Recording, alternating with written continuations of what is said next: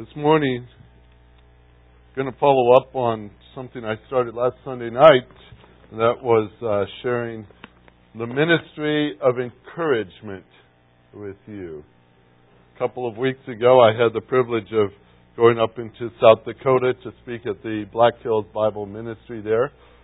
They are a encouragement ministry designed to provide a relief uh, retreat, uh, a rest for pastors, and uh, they're on their way to putting things together that that might be a, a full time reality for them. And so they said, Would you come up here and speak at our encouragement conference? And they gave me any topic I wanted, so I chose encouragement. I thought that made a lot of sense. Uh, and matter of fact, they they told everyone I was going to come up and speak on the uh, the word and the walk and the work that we are encouraged to do. So I use that as my outline. I, I really found it quite simple. Just they set it all up, and I just went with the concept of encouragement, and I said, "Well, this sounds easy," until I studied it. Encouragement is a ministry, and it does take much work. It does. And I wanted to share that with you, what, what I was able to glean from that study and, and uh, share with them it, it is something that will change your whole perspective on encouragement. Trust me, it's a powerful word. Matter of fact, if you're the one who takes notes, or maybe you just flip over your bulletin and write it down real quickly, the word encouragement in big letters right across the page is E N C O U R A G E M E N T. That word encouragement we have set before us. If you look at the first two letters, N is the idea of putting something in. We use the word in, it's into.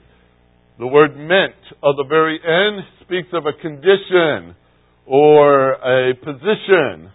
Uh, that's the basic idea of, of something that's set, that's set solid. Uh, so you've got two ends, prefix and a suffix, into a condition or into a position and then what's the one word in the middle? Courage. That is encouragement. To put into the state of courage. To put into the state of courage. Now that's a fascinating word to study, and we did do that last Sunday night. We use Old Testament words and New Testament words, and, and my task in the next uh, six times to work through this with you on Sunday mornings is to illustrate it for you. Because the Bible does illustrate the word encouragement uh, through the lives of some of the folks we meet on the pages. Now, more times than not, when we say, let's talk about encouragement, we go to the New Testament and we pull up the same guy every time. Know his name? Barnabas. Barnabas was called the son of encouragement. He's found in the book of Acts in chapter 4, verse 36.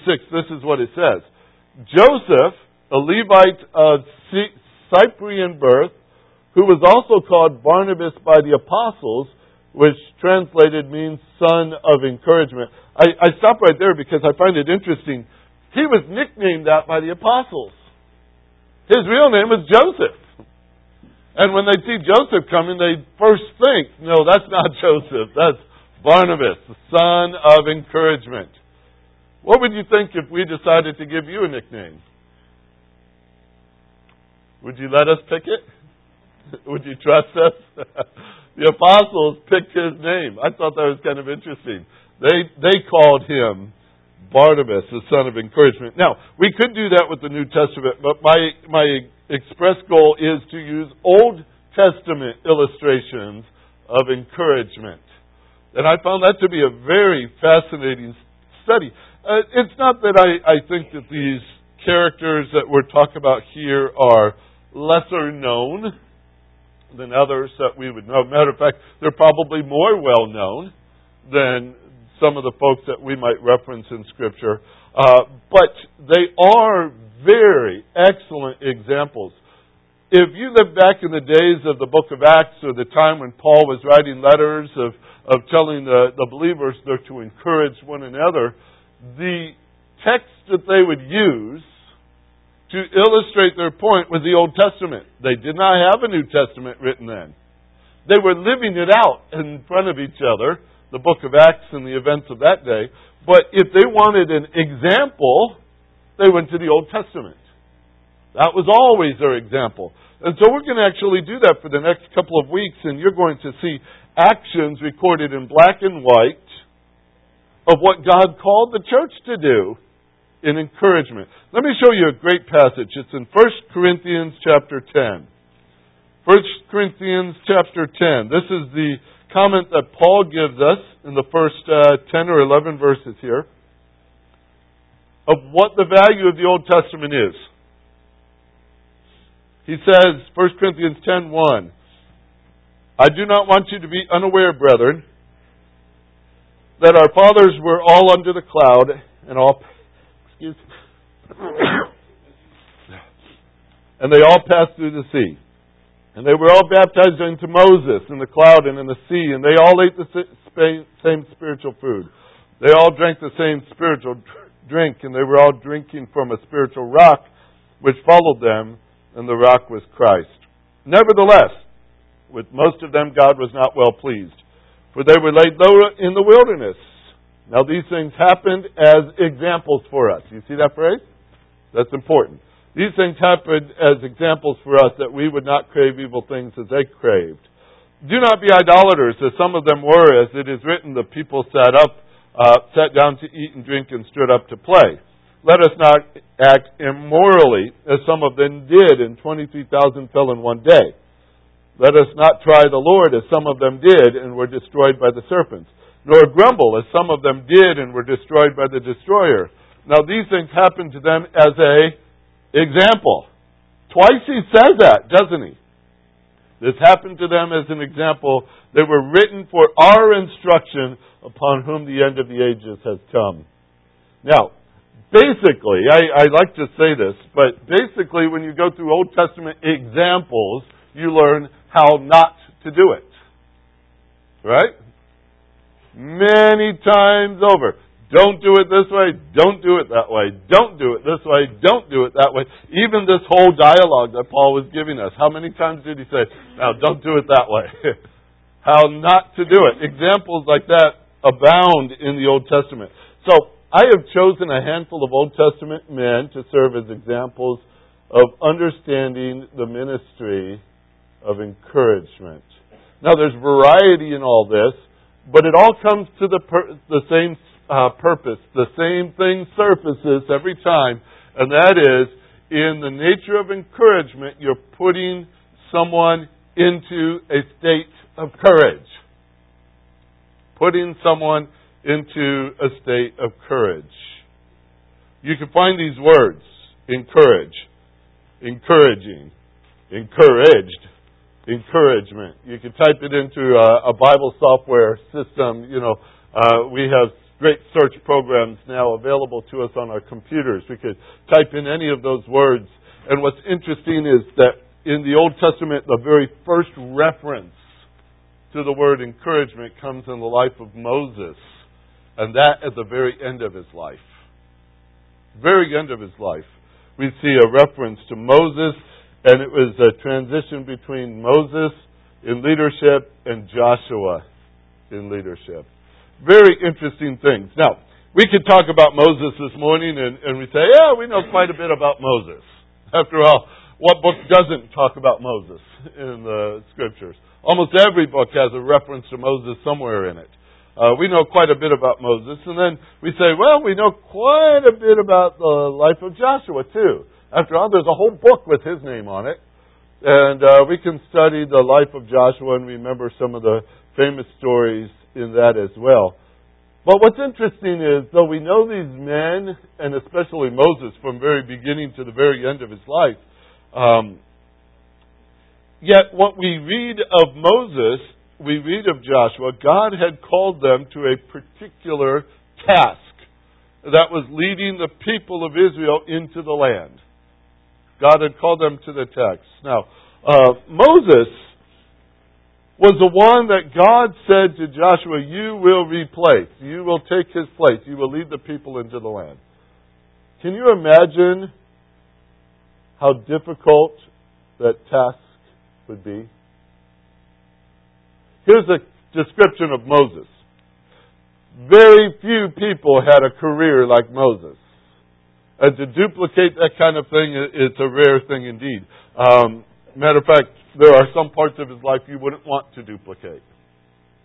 I don't think you'd want to lead people for 40 years in the wilderness that were as disobedient as the ones under him. It's not like a week of VBS, you know? It's a full time, 40 years working with these people that were constantly disobedient, or at least we say it that way. But this is what was written of him. Arthur W. Pink, in his commentary, Gleanings in Exodus, he, he quoted from another man. His name was uh, Dr. I. M. Haldeman. This is his, uh, if you will, his obituary of Moses. I find it interesting. The life of Moses presents a series of striking antitheses. He was a child of a slave and the son of a king. He was born in a hut and lived in a palace. He inherited poverty and enjoyed unlimited wealth. He was a leader of armies and the keeper of flocks. He was the mightiest of warriors and the meekest of men. He was educated in the court and dwelt in the desert. He had the wisdom of Egypt and the faith of a child. He was fitted for the city and wandered in the wilderness. He was tempted with the pleasures of sin and endured the hardships of virtue. He was backward in speech and talked with God. He had the rod of a shepherd and the power of the infinite. He was a fugitive from Pharaoh and an ambassador from heaven. He was the giver of the law and the forerunner of grace. He died alone on Mount Moab and appeared with Christ in Judea. No man assisted at his funeral, yet God buried him. The fire has gone out of the mount out of Mount Sinai, but the lightning is still in his law. His lips are silent, but his voice yet speaks. How do you fill those sandals? That was Joshua's call, wasn't it? To take where Moses had led them and lead the people on into the promised land. How do you do such a thing? Would you say that Joshua needs encouragement? I would certainly say that.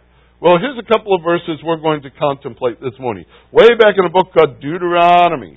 Deuteronomy chapter number one. Let's look at the words. This is first time encouragement appears on the page as historical uh, setting goes in Scripture. First, Deuteronomy chapter 1. Go to verse, well, let's start with verse 6. We're going to work our way to verse number 38. And it sounds like a long passage, but as I read this to you, try to imagine what it was like to be Moses, for here he's 120 years old. He has wandered for 40 years in the wilderness with these people. He has seen all that the Lord has done in his powers and in his miracles. He's seen all that the people have done in disobedience. And now he's come to the place where God says, Moses, you are going to die. You are not going into the promised land and Joshua is going to take your place. This entire book of Deuteronomy was written like a sermon. Moses standing there just before he went up on that mountain to die. All right, you got the scene? This is Moses at that point. Now he starts to describe the people here and the experiences, and it's worth our time to go through this. Verse 6, he says, The Lord our God spoke to us at Horeb, saying, You have stayed long enough at this mountain. Turn and set your journey and go to the hill country of the Amorites and to all its neighbors in the Arabah, in the hill country in the lowlands and in the Negev and in the sea coast, in the land of the Canaanites of Lebanon, as far as the great river, the river Euphrates. See, I have placed that land before you. Go in and possess the land which the Lord sworn to give to your fathers, to Abraham, to Isaac, to Jacob, to them and their descendants after them. I spoke to you at that time, saying, I am not able to bear the burden of you alone. The Lord your God has multiplied you. Behold, you are like the day, you are this day like the stars of the heaven in number.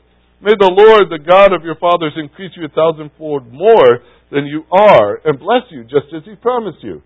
How can I bear this load alone and burden of you and your strife? Choose wise and discerning and experienced men from your tribes, and I will appoint them as your heads. You answered me and said, These things that you have said is good. So I took the heads of your tribes, wise and experienced men, and I appointed them heads over you, leaders of thousands and hundreds and fifties and tens and officers of your tribes. Then I charged your judges at that time, saying, Hear the cases between your fellow countrymen and judge righteously between a man and his fellow countryman and the alien who is with you. You shall not show partiality in judgment. You shall hear the small and the great alike. You shall not fear man, for the judgment is God's. The case is too hard for you. You shall bring it to me, and I will hear it. So I commanded you at that time that these, all these things you should do.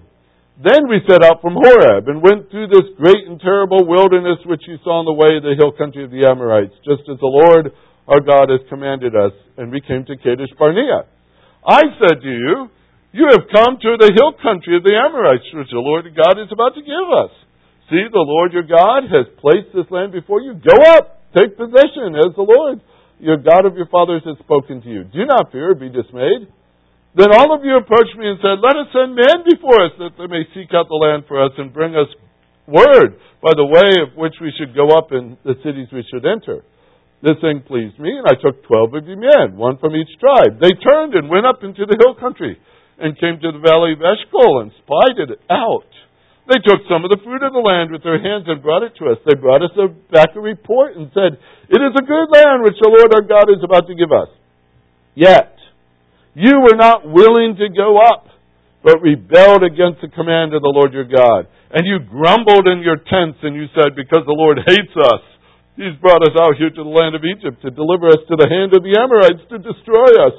We cannot go up. Or where can we go up? Our brothers have made our hearts melt, saying the people are bigger and taller than we. The cities are large and fortified to heaven. Besides, we saw the sons of Anakim there then I said to them, Do not be shocked, nor fear the Lord. The Lord your God who goes before you, He Himself will fight on your behalf, just as He did for you in Egypt, before your eyes. And in the wilderness where you saw the Lord your God carried you, just as a man carries his son. In all the ways in which you have walked, you have come to this place. But for all this you did not trust the Lord your God, who goes before your way, who seeks out a place for you to encamp in fire by night, cloud by day, to show you which way you should go. And the Lord heard the sound of your words, and he was angry, and he took oath, saying, Not one of this men, these men of this evil generation shall see the good land which I swore to your fathers, except Caleb, the son of Jephunneh, he shall see it, and I and to him and to his sons I will give the land which he shall set his foot, because he has followed the Lord fully. The Lord was angry with me on your account, saying, "You should not even you shall enter there." Now, based on all that information, are you real happy right now? It's a terrible scene, isn't it? Disobedience, you're not going. I'm not going. They're all standing there on the on the border, so to speak. No one's going of that group. Not a happy sermon, is it? He says, No one. You're not going. I'm not going. Another generation would go. But, verse 38, watch in the midst of this. Joshua the son of Nun who stands before you, he shall enter there. Encourage him, for he will cause Israel to inherit it. See that phrase? Encourage him. It kind of stands out in the midst of all the rest, doesn't it? Encourage him. Now, another place to look, just not as much reading, turn to chapter number 3. Same book, chapter 3. Or start in verse 21 this time. Now, this is Moses still. He says, I pleaded with the Lord at that time, saying, O Lord God, you have begun to show your servant your greatness and your strong hand. For what God is there in heaven or on earth who can do such works and mighty acts as yours? Let me, I pray, cross over and see the fair land that is beyond the Jordan, the good hill country, and Lebanon. Here Moses is saying, Lord, oh please, just give me one more chance. I just want to go. I just want to go over and see it. He had already been told no. And yet here he is at the last couple of months, maybe minutes or hours of his life, and he says, Lord, come on. Can't I just go? Let me go. I just want to go see it. What's the Lord's response? He says in verse 26, The Lord was angry with me on your account and would not listen to me. And the Lord said to me, Enough! Speak to me no more of this matter. Go up to the top of Pisgah Lift up your eyes to the west and the north and the south and the east and see it with your eyes, for you shall not cross over this Jordan. But, notice the next phrase. Very important. Charge Joshua and encourage him and strengthen him. Who was Moses thinking of at that moment? Moses, right? The last chapter, or the chapter one, who was he thinking of there? Israel and their disobedience. His focus is set on these two things, and it might seem very logical. He's about to die. He's reviewing his life. He's been dealing with this for 40 years, hasn't he? That's enough to keep you in a rut. Then thinking, thinking, thinking. He says, This land, I really have desired this land all these years. I just want to go in one step. That's all. Just one step. God says no. His focus is on past, his focus is on his future, but where is he in the middle? He's to be training Joshua. He's to be encouraging Joshua. See, sometimes when we go through all these things, we say, okay, this is the job to encourage Joshua. Who's Joshua? Well, we know a lot about him. Do you think Joshua was a fearful man? You read of him in Scripture. Here was a man who uh, was told many times by the Lord, be strong and courageous. Is that because he was frightful all the time? No, he had a huge job in front of him. How many of you would have gone against a king named Og who has a bed 13 feet long and fight him in battle? I don't know what that meant, but it sounded pretty pretty ominous to fight a man like that. He fought battles on several fronts already, leading the army in several ways. Which of you would come up to the soldier of the Lord, the army or, the angel of the host of the Lord, and walk right up to him when he's got a sword drawn and say, Who are you for? Us or them? That's a rather courageous thing to do, isn't it? Joshua was a very, very courageous man. So I don't think it was that he was a fearful man and he needed somebody to somehow bolster him up to get him to do this. When you picture Joshua, do you picture him like planograph material? Nice young guy. You know he was 80 years old? 80 years old at this point, maybe even 85. He had already gone through 40 years in the wilderness. Wasn't he there that whole time? Didn't he come out of Egypt? Wasn't he one of the leaders in the first year that went into the land to spy it out? Those were spies over 30 years old. And here's Joshua now. He's about 80 or 85 years old at this time. And you say, okay, well, well what's the big deal? Joshua was accustomed to being the second place leader under Moses for 40 years. I try to put that into an equation that I could understand. That's an assistant pastor for 40 years. Can you imagine? 40 years. Oh, I always help him out. He's the one who makes the plans. He's the one who leads. He's the one with direction. He's the one with authority. I, I just serve under him. I serve under him. I serve under him. And all of a sudden, he's gone. After 40 years, he's gone. Guess who's in charge? Joshua. Guess who's in charge? That, that's something very interesting. This is, is um, this is a job you'd want, right? Dealing with a generation that has already seen their parents disobey and die for the last 40 years. You've got their children now. If Moses did not have a great deal of success with his 40 years, is it natural that Joshua might be a little concerned about that for his? I would think so. This is a hard job. How do you step into the place of somebody who hasn't done well all that you were hoping for? There's disobedience and death all around you. The very first ministry I was called to was in uh, Birmingham, Alabama. I knew nothing about ministry. To tell the truth, I knew nothing. And they they thought I should be a pretty good leader, I suppose. Uh, I was the only one that had Bible college experience in the whole group. They said, You do it. I said, All right. So for five years, I, I served them, had no idea what I was doing, and they had no idea what I was supposed to do.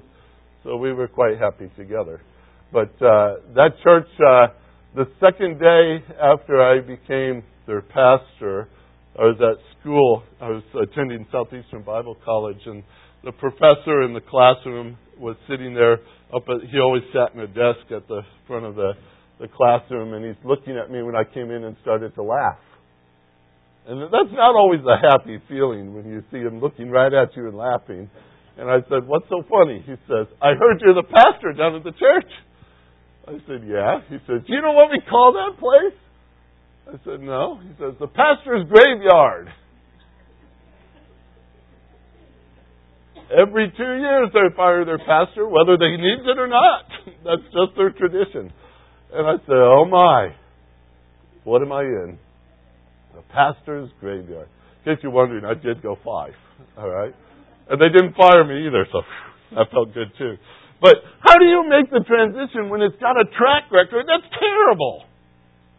That's terrible. That's what Moses had led the people, and he, he did exactly what God wanted him to do. But disobedience was written all over the pages of their history. So, how do you encourage a man? What did God do for Joshua? You know?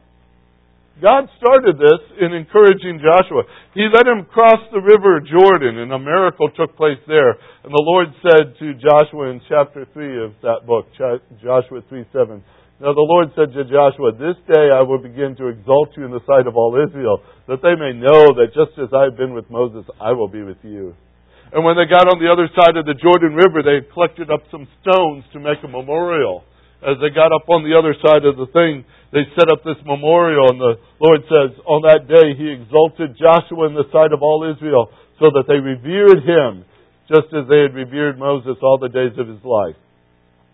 So, just in a few moments after, after events start to come under Joshua's authority, he crosses the Jordan River, they set up these, these monuments, they circumcise the whole next generation. They celebrate the Passover. And something new happened that none of them had seen before except Joshua and Caleb. The manna stopped. Could you imagine being used to manna growing up? Manna's there. That's breakfast, that's lunch, that's dinner. It's provided. The Lord does it over and over. For 40 years, He provided manna. If you're 39 years old, you had known nothing else. And it stopped. What have you just seen? You've just seen some miraculous things happen in front of you, but all huge changes, right? Huge changes. They're now in the land. They're celebrating the Passover. The manna has stopped, so they're dependent completely upon the land there. They have armies in front of them to fight. They've got a brand new leader named Joshua. Incredible transition. And yet Joshua was so faithful in all these things. And you say, okay, so is this a lesson on Joshua and how to do it? No. Who was told to encourage Joshua? Moses was. This is the story of Moses you're hearing this morning. The story of Moses. And I'll tell you why it's important that we see it this way. On one side of him is history, on the other side is future, which is he's about to die. His job is to put Joshua into a state of courage. Yet his focus was on that land. His focus were on those people. His focus was on his death. But it needed to be on Joshua. And God commanded him twice, and you read them with me. Twice he said, encourage him. Encourage him. Put him in a state of courage. Do you think that was easy for Moses? That transition time has come. You think that's easy? That represents your whole career. That represents all you've ever done. How easy is it to hand it to somebody else? Leadership, authority. What might Moses, if he was anything perhaps like us, be wrestling with? Well, you know what we think of competition. What do you think of those who, who uh, uh, do a better job at your job when they replace you? Are you ever worried about that? Next guy might just do a better job than me. Sometimes we get a little jealous. Sometimes we, we get consumed with our own self. After all, we got a retirement party right on the horizon, right? Sometimes we look at it all like it's about me, it's about me, it's about my career, it's about me finishing well, it's about all these things. But those very simple things can hamper the next guy's role. The very same things. How, how easy it is for us to get consumed in our own work, our own life, our own things, and forget that somebody has to take our place. Do you realize this? Unless the Lord should come, I hope He does soon, somebody else will have your position. Somebody else will do your ministry. Somebody else will fill those shoes. It's been going on for all these years, hasn't it? Right now, you're in a position, whatever it might be. It could be anywhere from nursery all the way up to, you know, leading choir or whatever else. Somebody had done that before, hadn't they? Aren't you filling somebody else's shoes? Don't you love the transition? Pastors have this thing. When they're seeking out ministry and churches are looking for potential candidates for ministry, they, they set up these opportunities for them to come and, and uh, meet the church and be interviewed by the church, and it's a terrible experience. Not to meet people or anything like that, but it's tense. Because, you know, you want to say the right things, you want to be doing the right things, you want to give the right vision of what you'd like to do, and all these things. But here's one scenario I do know personally because I was invited to one place to go where the pastor had been there for 50 years. He was still there. They figured, well, he's probably now needing to retire. He's up in his 80s. How do you fill shoes like that? Everything in the building had his fingerprints on it. How do you take that place? That's an incredible thing to, to make a transition of this nature. Several times over it goes good, several times over it goes poorly. A transition. A transition. That's the word I'm looking at. A transition. And I want to ask you something here because I know our time's up. But when it comes to the ministry of encouragement, it might be that your part in that is in the midst of a transition. Matter of fact, I would highly recommend it that wherever you are, in whatever ministry you're called to, be looking for somebody who you could train to do what you do. Raise them up. Train them up. That's taking the focus off of ourselves. That's taking the focus off of our history. That's taking the focus off of our retirement party. And it's focusing on the next guy who will have that same role. That's encouragement. To put them into a state of courage that they may lead. That they may lead. That is a big time calling. That's what Moses was told to do.